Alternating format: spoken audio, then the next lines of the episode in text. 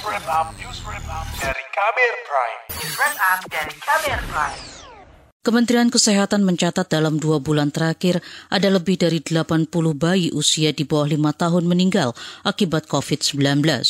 Sekretaris Direktorat Jenderal Kesehatan Masyarakat Siti Nadia Tarmizi mengatakan jumlah itu setara 3% dari total 2.000 pasien COVID-19 yang meninggal saat gelombang varian Omikron melanda Indonesia. Secara pasti data mengenai 3% balita 0-5 tahun yang meninggal dunia ini kita tidak ada data informasi lebih lanjut ya. Mungkin rekan-rekan media bisa menanyakan dengan para klinisi langsung di rumah sakit masing-masing. Seperti misalnya bisa menghubungi Rumah Sakit Sulianti atau Rumah Sakit Persahabatan untuk bisa mendeteksi. Tapi yang pasti adalah tentunya biasanya kematian pada balita dikarenakan balita ini memiliki penyakit bawaan ya seperti kelainan jantung ataupun juga kelainan imunitas serta kelainan umumnya kanker darah.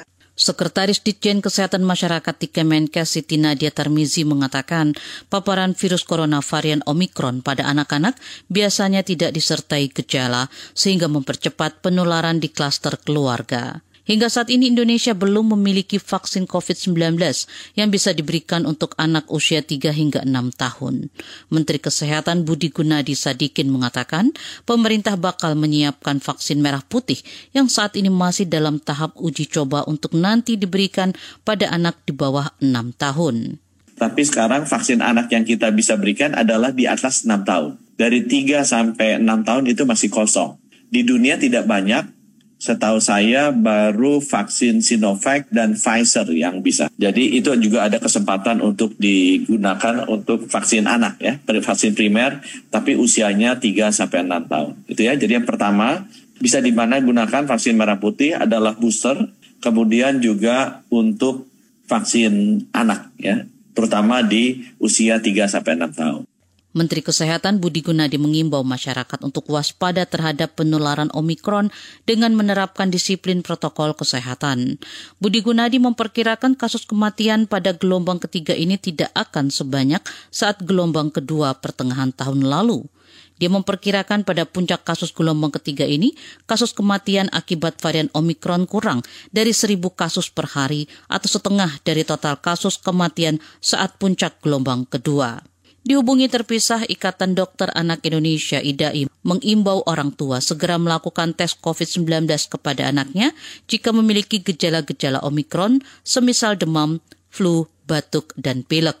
Ketua Umum IDAI Piprim Basarah Yanuarso mengatakan salah satu penyebab utama kematian anak yang terinfeksi COVID-19 yaitu karena mempunyai penyakit penyerta atau komorbid seperti penyakit jantung bawaan hingga gizi buruk.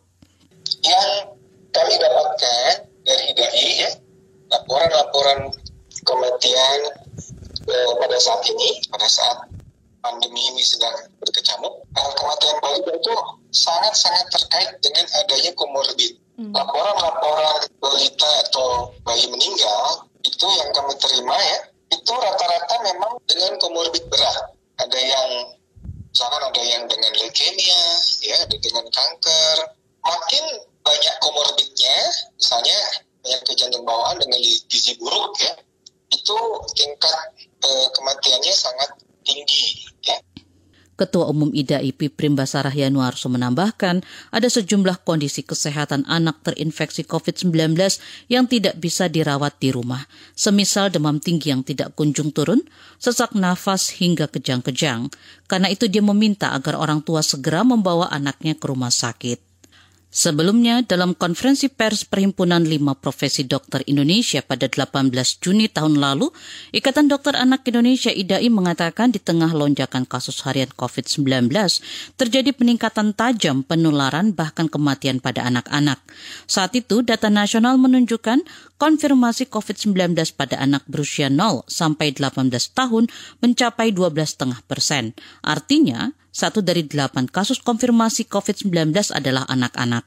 Data IDAI juga menunjukkan tingkat kematian mencapai 3-5%. Dari seluruh data anak yang meninggal itu, 50% adalah balita. Laporan ini disusun Mutia Kusuma. Saya Fitri Anggreni. Kamu baru saja mendengarkan News Wrap Up dari KBR Prime. Dengarkan terus kbrprime.id, podcast for curious minds.